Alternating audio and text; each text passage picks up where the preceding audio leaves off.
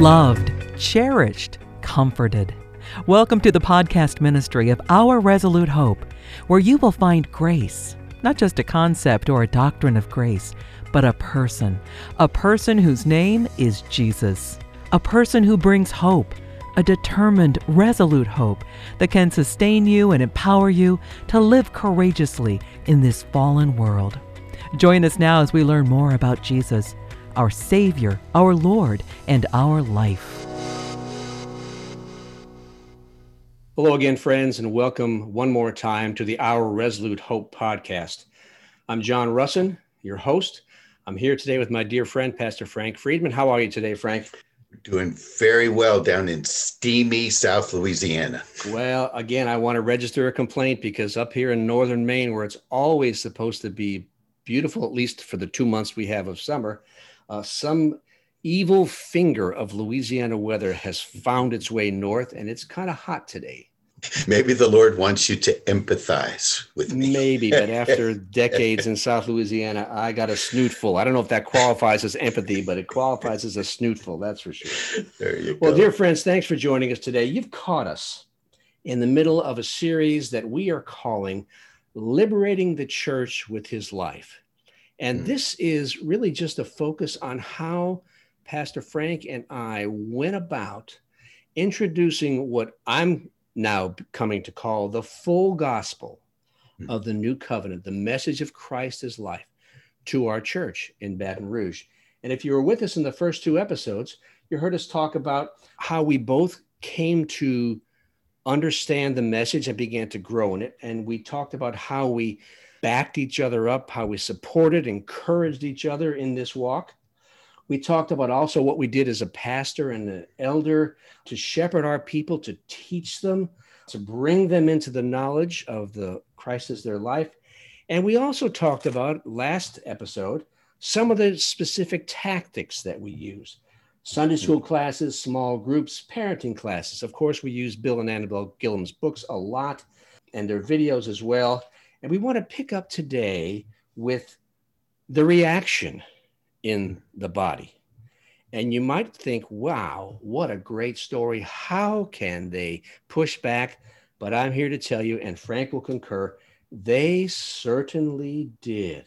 Hmm. Because as our church grew, and we'll start out today, Frank, with this thought as our church began to grow, because we were on the radio and we went from one service to two and eventually two to three, um, cliques began to form in our body.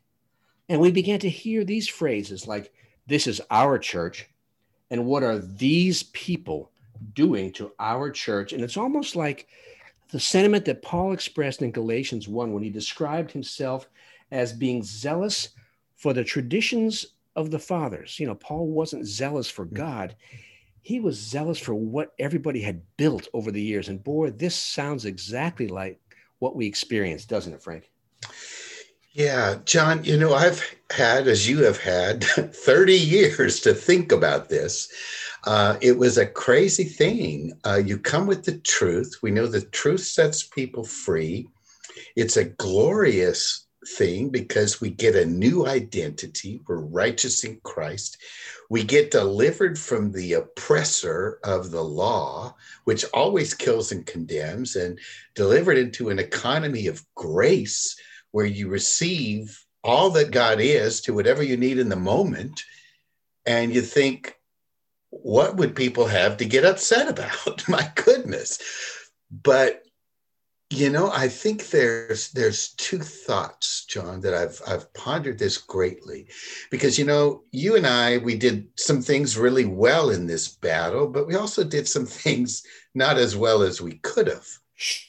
And uh one is, I think that we live in such a topsy turvy world that creates such insecurity. You know, we don't know what's coming around the corner. There can be a job loss, a car accident, uh, a child getting sick, and it's there's nothing certain. And I think what happens is that there's one place on this planet we can keep things the same, and that's the church. And if I can just keep it the same and not get any surprises, I have this sanctuary in a way. And the you know the reason I'm thinking like this, John, is that there was a church when I was going to seminary, and I went and spoke at it. I was on their pulpit supply ministry, and the church went, "Will you come and be our pastor?" And I said, "No, I'm still going to seminary." And they said, "Well, we don't care." And the history was they had been about 500 people. Uh, they were down to about 120. And so I met with them and I said, Well, I'd consider coming, but these are the things we'd have to do a little differently. And they said to me, Oh, no, that's not the way we do it around here. So about six months later, I got invited back, and now there were 60 people. And they said, Would you be our pastor? And I said, Well, we'd need to change a few things. And oh, no, that's not the way we do it. We've always done it this way. And I said, Well, then we can't go any further. And then about six months later, I came back and there were 20 people. And again, would you be our pastor? And I formed him. I said, Guys, what you're doing isn't working. And no, this is the way we've always done it. Well, I never got invited back, but I did find out about six months after that they sold the church, closed the doors, and gave the money to missions. And I think that's one of the things that happens to us. We, boy, there's one place that stays the same, and there's never any surprises, and it's my church. And the problem is, it's not my church. And you know, one of the th- people came up to me, John, and it was about six months in, and we had doubled in size. And they came up and said, Frank Friedman, you took our church away from us. And I said, Well, sweetheart, it was never your church to begin with. And I didn't take it. We're just giving it back to Jesus. And, and I think that's one of them. I, I don't know. Do you have any thoughts about that, John? No, I, I, I think you're right. Um, it's difficult to, well, as I am, as I'm listening to you talk, and I'm thinking, well, is the church really the only secure place we have? And for many people, it is because it tends to be so traditional, uh, so constant, especially if we are raised in a a very liturgical or catechismal type church as I was. I mean, it took forever to stop speaking Latin and start speaking mm. English. So some of these changes happen really slowly. And to be honest, when we started there, a lot of changes happened really fast. Yeah. And uh, perhaps, you know, for some of our listeners who are trying to figure out what to do in their specific bodies, this is an area where we probably didn't do as well as we thought. Uh, I'm the type of person, just my personality is, well, let's change things so we can do it better. But I know now that that's a pretty unnerving way for some people to face issues, and it's scary for them. So I think we struck some fear into some people's hearts because of the things that were happening and the way we were just leading ahead uh, with perhaps not as much shepherding and attention to the fears that they felt.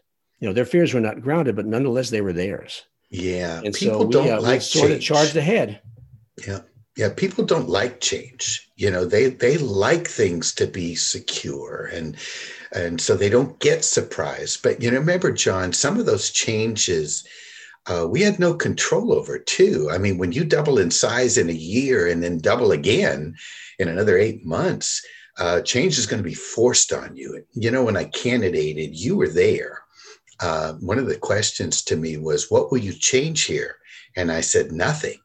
I want to come and get to know you, and you get to know me, and then we'll see.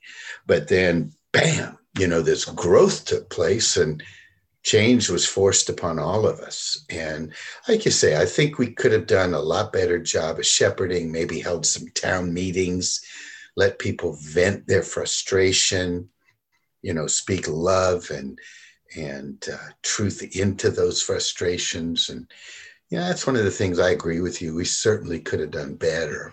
But I think there's um, more. There's more to it, though, Frank. Uh, sure, we could have done better, but there is another change that I believe was happening in the in the hearts and minds of these people that uh, we had no control over, and that is mm-hmm. that we were teaching the truth as the Spirit was teaching it to us.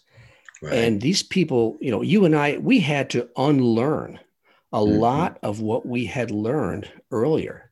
and a lot of conceptions we had about God and ourselves and how we worked in concert with God, they had to be cast aside because they were wrong. And so yeah. it's a for some people I've learned it's really hard to unlearn what you think you know and wrap your hands around the truth which you've never really thought about before because it's different from everything you've ever believed in the past. Oh my goodness, John, you've just struck a major chord. You know, when we got there, I prayed, I said, Where do we start? And the Holy Spirit led me to the book of Ephesians you know, as you know, it's been called the treasure chest of the New Testament, where the Holy Spirit just says, Here's what I've done for you. And he puts all these glorious things out that he's done, almost like a Christmas morning. Yes, indeed. And and so I thought, well, let's just start there. What a great message for the next many, many months to the people of God. Look who you are. Look what you have and it exploded against us the first Sunday uh, because Paul says to the saints at Ephesus. And so I spent 45 minutes or so teaching that we were saints, going all over the New Testament, Paul to the saints at Philippi, Paul to the saints at Colossae. He even calls those sinfully sick Corinthian saints. Yes, indeed. Instant, instantly this woman came up and she's one of the leaders in the church. Hands on her hips and i'll never forget it. She said frank friedman i don't care what you say i'm a sinner. And i said well ma'am it's not an issue of what i said it's what your father's word said. And she wouldn't hear it. And part of what was said to me is who are you? Um, you're teaching us that we're not sinners, but saints. When I've sat under this famous pastor and this famous pastor, and boy, John, when you've heard for 35, 40 years that you're a sinner by well renowned teachers of the Bible, and then all of a sudden some young upstart from California says, that's not true but the key, you know, it's it's hard to hear. Uh, but the key was we had to keep turning them back to the New Testament. These were not our words; these were the Father's words. But like you say, if you've heard error, it's hard to say I was wrong or I misunderstood or I didn't know. It's really hard to do that. You know, this is where, Frank, uh, I know you and I have known each other for decades. And I think I can say safely that we both are, I don't think we like it, but we are comfortable if we find something that we know we've been believing and it's totally wrong. You know, you and I will say, well, gosh, I guess I was wrong. I guess yeah. I better start believing the truth. And what do I have to fix now? Uh, because I now have been behaving a, a way that's that's not right. Uh, you and I are more comfortable with that than many people are. And so uh, I think it's important. You hit on something that I think is is key. Had we gone in with uh, all the the jargon, the rhetoric, the phrases, you know, the higher life, the divine life, the you know whatever the the current buzzwords happen to be, instead of drawing our uh, our reference directly from Scripture, uh, they might have been able to just dismiss us. But it's really hard to dismiss the truth of Scripture because it's God's word. Yeah. So it's uh, it, that was probably a, a really fortunate thing we had on our side. I'm not sure we consciously made that choice, but uh, it certainly worked out so that their beef was not with us wholly. Their right. beef was with Father's word and the way we were doing some things too, but their oh, beef yeah. was more with him than with anything. Well, you know, John, you were there in Delaware when I stood up on Sunday morning after Father opened my eyes to the New Testament. And I told the church, I apologize. I, I was wrong. You know, we've been doing church with a mixture of old and new covenant, and we're going to become new, new covenant purists. And I'll never forget, one person came up to me and said, Did you just get saved? and I thought, My goodness. But you know, I think looking back, John, I think the battle for truth really picked up in, ten, in intensity when about a year later we did a series on the grace of God. And that really turned the heat up. And because I think people really like the law because it gives them a measuring rod by which to judge themselves. Uh, it's a fence, and the fence provides security. And it also, though, provides them a measuring rod against other people. And, you know, our church was largely professional people, educated people. And so that law enabled them, just like in Luke 18 with the Pharisee and the sinner, to kind of point at other people and say, Boy, I'm really doing well. And of course, grace rips out that rug. Um, you know, that was Nicodemus's problem. You mean start over? Do you mean everything I've done counts nothing? I'm a Pharisee. I'm a member of the Sanhedrin. I'm the teacher in Israel. None of that counts. And Jesus had to repeat himself. Yeah, you'd start over, son. Um, got to be born again. All that counts nothing. And boy, that is hard for law keepers to come to grips with. you got that right. Apostle Paul, uh, if we read Galatians correctly, once he met Jesus on the Damascus, Damascus Road, took the better part of three years in Arabia and in Damascus before he even went down to the apostles to talk to them. Yeah. And so it took him a while to unlearn decades of Pharisee training uh, and yeah. then began to wrap his brilliant mind around what the, the Spirit was teaching him at the time. So we certainly have good company when it comes to wrestling with the truth and how it turns our world upside down. Yeah. And I want to be careful. You know, I don't want to give the appearance that we're judging those people because we came from the same camp. Yes, indeed. You know, we were we're all legalists. We're all recovering legalists when we get in Christ. But some of the statements really magnified how the law and the pride of man can blind the mind from understanding the truth. I remember one of the comments to me was, You need to balance all this grace. And the thought is, well, what do you balance it with? If you understand that grace is the person of Jesus, Titus 2, then you don't want to balance grace because it's the incredible, abundant life of Jesus flowing through you. Um, and that's why the, the New Testament is hyper. You know, we receive grace upon grace, we receive the abundance of grace because it's an abundant life. Uh, but the law blinded them to that. Yes. And that's really sad. It certainly did. And they reacted. I remember uh, all these new people started coming. And we had to make a lot of accommodations. We tore down walls. We reversed the, the, the chairs in our meeting room to allow for more space. Went to multiple services. And uh, some of our old guard began to freeze out uh, these new folks because they were coming. They are spending their lives in churches where they're getting beat up uh, in South Louisiana with the, a lot of tradition and uh, catechism and what have you. And they're hearing freedom in life and they want to learn more. So they come to a church expecting everyone there to be excited as they are about the message of life that they're hearing.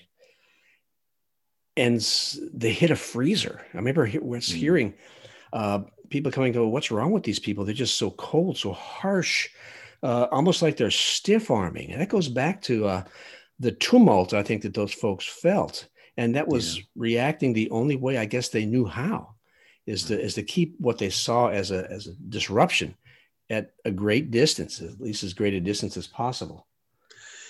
Yeah, you know, I think, John, as I meditated on that over the years too, you know, the church where we were elders together, where I'm still there, was very small. And it had been small for a long, long time. And I think sometimes we kind of like that because it gives us a semblance of control. And when, you know, we candidated, one of the things I asked them is if if you're not willing to go wherever God wants to take you as a church, then don't call me here because I'm willing to spend my life for Jesus, but I'm not willing to waste it. But when that church grew, there was the loss of control. And I, I think that's one of the sneaky things that church people can do. You know, you understand we don't really have much control in this world. Control is kind of an illusion. But if I control my church, uh, then I've got something. And, you know, I might not be able to control my spouse, but I can control the church. And so it provided an outlet for a semblance of security. I really think that's kind of what was happening. Well, you know, listening to you talk, um, the Spirit just brought back a memory from way, way back there when I first started attending that church before you were called to be pastor. And I asked about the size of the church because it was very small. And I was told with a certain amount of pride in their answer that, well, we're a backdoor church. We want people to come just because of, you know, just because of getting to know us and relating with us. We don't have a showy pastor. We don't have anything that will draw anybody in from the street. We're mostly a backdoor church. And that certainly fits with your experience after you got there. Hmm. It's interesting. You know, um, one of the things that's really sad in my mind as I look back, and and again, I don't want to appear critical at all, but you know, when you follow the law, you always have that finger to point at in terms of the law. You have that finger to point at at others. And I remember there was this one person that had a a sinful pattern that they could not break free from. And it got worse. And the person spouse came to me and said, The reason they've gotten worse is because of all the grace you're teaching them. And, you know, I, I tried to share with them wait a minute, let's go to Father's word. Romans 6 says that if you have grace, Titus 2 as well, it teaches us to not sin. Yes. So we really can't blame grace for sinful behavior. In fact, if you're going to live under the law, which was the real issue, Romans 7 says, the power of sin will use the law to stir up more sin. So maybe the reason they're sinning more is because you're putting the law on them and the power of sin is being stirred up in their lives and you've been a hindrance to them receiving the grace of God which would keep them from sinning but I wasn't able to get anywhere with that person no, how so dare you cloud the issue with the truth Frank well it's so sad because it, you know it, it was uh, again, I think it was a law issue. By pointing a finger at, at me in a way, they kept themselves in a place of uh, self sufficiency that the Holy Spirit never wanted them to live in. False self sufficiency. Yes, yes, that's a good you know, word. You know, you're talking about uh, the unexpected impacts of the law in our lives. Um, as we're as we're talking here, we had mentioned earlier that um, one of the reasons that I think people struggled was that it was it's hard to unlearn everything you thought you knew, and when you spent decades uh, understanding law and applying it to your life so that you feel comfortable with it, what I've seen is that law is like a like a mushroom fungus. Once it gets a gets a foothold, it grows into all kinds of places, and I believe that some of the practices in that church that we began to change uh, were there because they too were rooted in the concept of law. Here's one mm. that comes to mind. Uh, for many, many years, uh, for the first few years I was there before you arrived, um, it was a practice that they uh, they would devote 10% of their annual giving, whatever that was, uh, to missions and the missions committee would invest as it saw fit. Well, I remember when uh, when this question came up after you got there, and our attendance was tripling, and of course our our budget was tripling. They still wanted the ten percent. You know, they were entitled to it. It was theirs. I remember that mm. phrase exactly. That's our money that we do with as we wish. And we simply asked them, well, please pray about a vision. What would you like to do? We don't care about giving the money. It's not ours, it's God's money. But what would you like to do with it? Where would you like to invest it? And they just knee jerk and just push back because we were taking control away from them over what they thought was their money. When all we're trying to do is introduce um, what's what father might be leading us as a church to do in light of all we've learned where do we want to invest this money? That's a fair question to ask. And they just blew their corks. I remember that going on for months. And they sought out counsel from a, a, speaker we brought in and they pulled them aside and laid out their case.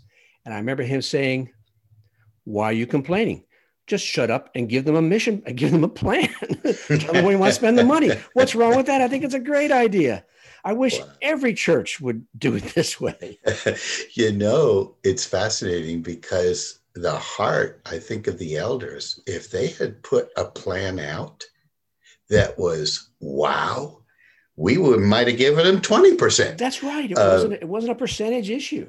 Yeah. It was a spirit-led issue rather than function on principles. Uh, just as an individual doesn't function by principles, but by the person of the Holy Spirit, the church should function by the person of the Holy Spirit. And again, that was a structure issue that just created havoc to move them away from the principle to the person of the Holy Spirit. Um, and again, John, you know, I look back and, you know, maybe we should have been more patient and maybe we should have put arms around people. And, uh, but I don't know. And that, one of the things, I don't know, I just a heart issue, you know, when you grow up in religion and then you go to cemetery nary, I almost said cemetery, and they they feed you a mixture of old and new covenants, which you know when you add grace to law, the law loses its holy terror. When you add law to grace, grace loses its freeing power, and you end up with a hodgepodge that doesn't work. And then finally, your eyes are opened. Um, there's a sense in which you're a little angry. You feel like you've been lied to and then there's a sense like, no more. You know, I'm going to draw my sword and we're going to live in the purity of the new covenant. If it kills so you. There was, there was kind of this warrior attitude of take no prisoners and set this thing right. And, you know, maybe we should have been a little more patient. I well, I'm not sure that we weren't patient. Uh, when I think about how Jesus handled conflict, uh, I see both. I see patience, and then I see him flipping tables and going toe to toe. So there is a place for both. I guess the importance is that uh, whatever you do, you need to trust that the Spirit is instructing you that this is precisely what you need to do, yeah. because it uh, it certainly left a lot. I wouldn't say wounded necessarily. Maybe I would, but it certainly left a lot of people with a, a, a distaste in their mouths for some of the things that we were doing. And I'm not sure how much of that was you know, due to our practices so, or how much is due, was due to just their resistance. Yeah. And you know, some of those people, um, of course, many of the people in the church had their eyes open and became our great allies. Yes. Uh, I remember the one gentleman who, John, he would take me out to lunch every Monday and tell me everything I was doing wrong and I had to cancel the lunches because I didn't want to get, you know, nausea. and then I had to tell him one night that I was having a hard time not seeing him as the enemy. And finally, Father opened his eyes, and he is to this day uh, my greatest ally in the body of Christ here. Uh, and some of those people came back and said, We got it we understand now. Mm. of course, many of them have not come back. And we just have to trust the Holy Spirit. They are his kids. He loves them. They name the name of Jesus. And just trust that in time, he will open their eyes to see the glory of the finished work of Christ. Right. Agreed. Uh, my friend, we are getting short on time, but there's one more topic I want to bring up before we wrap it up today, and we'll have to come back again next time. Okay. But uh, this is uh, this is another practice, and this concerns music. Now, I've got to preface my statements by saying that the time in which we were having these conversations and wrestling with music was in really the early to mid 90s. And that's a long time ago. That's more than 25 yeah. years ago now. And so a lot of churches were wrestling with the same questions we wrestled with. Uh, the change from organs and pianos to uh, to musicians to drums to guitars uh, to full bands that are commonplace now. And so this is no longer the issue that it once was, but it was an issue because it really was a case where we were taking control again away from the people who always had it a certain way and opening it up to what the Holy Spirit wanted to do. I recall that we formed uh, what we called a worship committee and we charged them, uh, gave them six months and a budget. You know, go study worship, come back with recommendations. And we started pouring through every aspect of our worship and asking these questions Is Jesus and Jesus alone being elevated? Is our dependence on Him being highlighted? Is His life at the forefront of every worship act we do? And frankly, a lot of the things that we did, a lot of the songs that we sang, didn't uh, answer yes to those questions. And so they disappeared. It turns out that a lot of those songs and practices kind of were sacred cows to some of those folks uh, because they were so traditional and so safe and so familiar to them. Uh, do you remember those days? I'm sure you do. Absolutely. And you know, John, that does continue to be an issue to this day. We sing songs that are not biblically correct. Um, you know, we used to sing, Take not thy spirit from me now, that's a great Old Testament verse from David, but has nothing to do with the New Testament, where the Holy Spirit is in you and has sealed you until the day you're delivered into the kingdom. So, a lot of the songs we were singing were old covenant songs. Uh, you remember we read that book together, Juan Carlos Ortiz, oh, yes. brother, uh, dear friend. Uh, but he wrote a song and he says, you know, he was in a church speaking and they sang their opening hymn I've got a river of life flowing out of me. And he sang along. And then about three songs later, they sang, Lead me to the river because I'm so dry. And he said, Wait a minute, what happened here? and then he said, I went to another church and and they said, Since Jesus came into my heart. And then a couple songs later, they sang, Come into my heart, Lord Jesus. And he, wait a minute, did he leave? yeah, where is that, he? Oh, go ahead. No, he, he must have stepped out for coffee. What happened to him? Yeah. and when we read that book, you know, we got to thinking, my goodness. And, you know, that practice is going on today. We're singing so many songs in the church that are Old Testament. And it would be okay to sing them if we pointed that out and said, these words no longer apply to us. Isn't that glorious? Let's worship God together, that that doesn't apply to us. But that's not how they're singing the songs. And so people get confused. And I think the church has to become editorial with the songs that we sing and change the words if they're not in accordance with the New Testament. Yes, I agree. And uh, my earlier comments were basically centered around, uh, I remember uh, bringing the first drum beat ever into the church. Oh, yes. And uh, some people called it the demon box. So that no longer is an issue. I mean, there are some drum sets in churches that dwarf anything you see on the rock concert tour. Uh, but the issue about the words and the message and the mingling of the covenants. Uh, I listen to Christian radio today, and you can sit there and say, nope, that's good. But nope, that part, they just missed it right there. And uh, because they just don't know. Yeah. They just don't know, which makes it ever so important that they hear the full gospel, just as Paul said in Romans chapter one. You know, hey, saints, I'm fixing to come see you. I can't wait to preach the gospel to you. Well, they're already saints. And so he's coming to tell them the full gospel. And if you read through the rest of Romans, it's a pretty powerful full gospel that he delivers to them. Oh, goodness. That we've died and been resurrected already, Amen. seated in heaven. Unbelievable. And it changes everything that we say, everything we think about, everything we do. It changes everything, Frank. The cross Yes, changed does. everything. Yes, it did. Yes. Okay, my friend, we are about out of time. Any last comments before we wrap this episode up today? Just two, maybe can we start with that issue of the drums again? Because I want to use that as a springboard to teach a very important New Testament truth, and we don't have time for it today. Okay.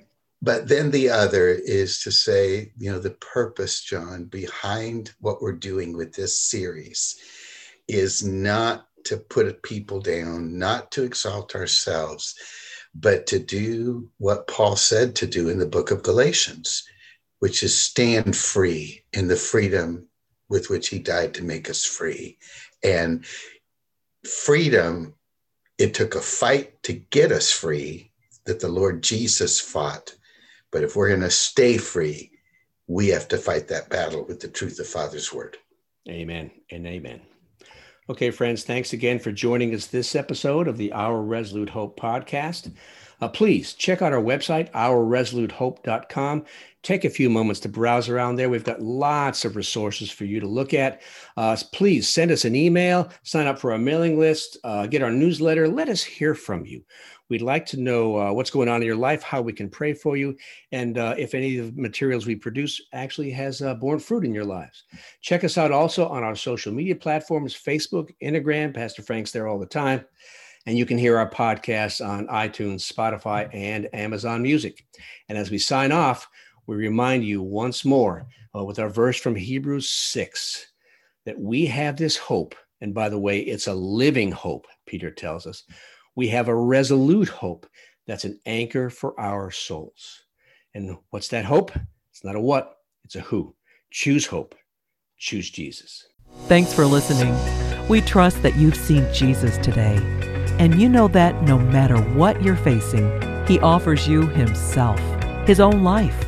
He wants to live His life with you, in you, and through you as you trust Him and walk by faith in this troubled world. You've been listening to Our Resolute Hope podcast.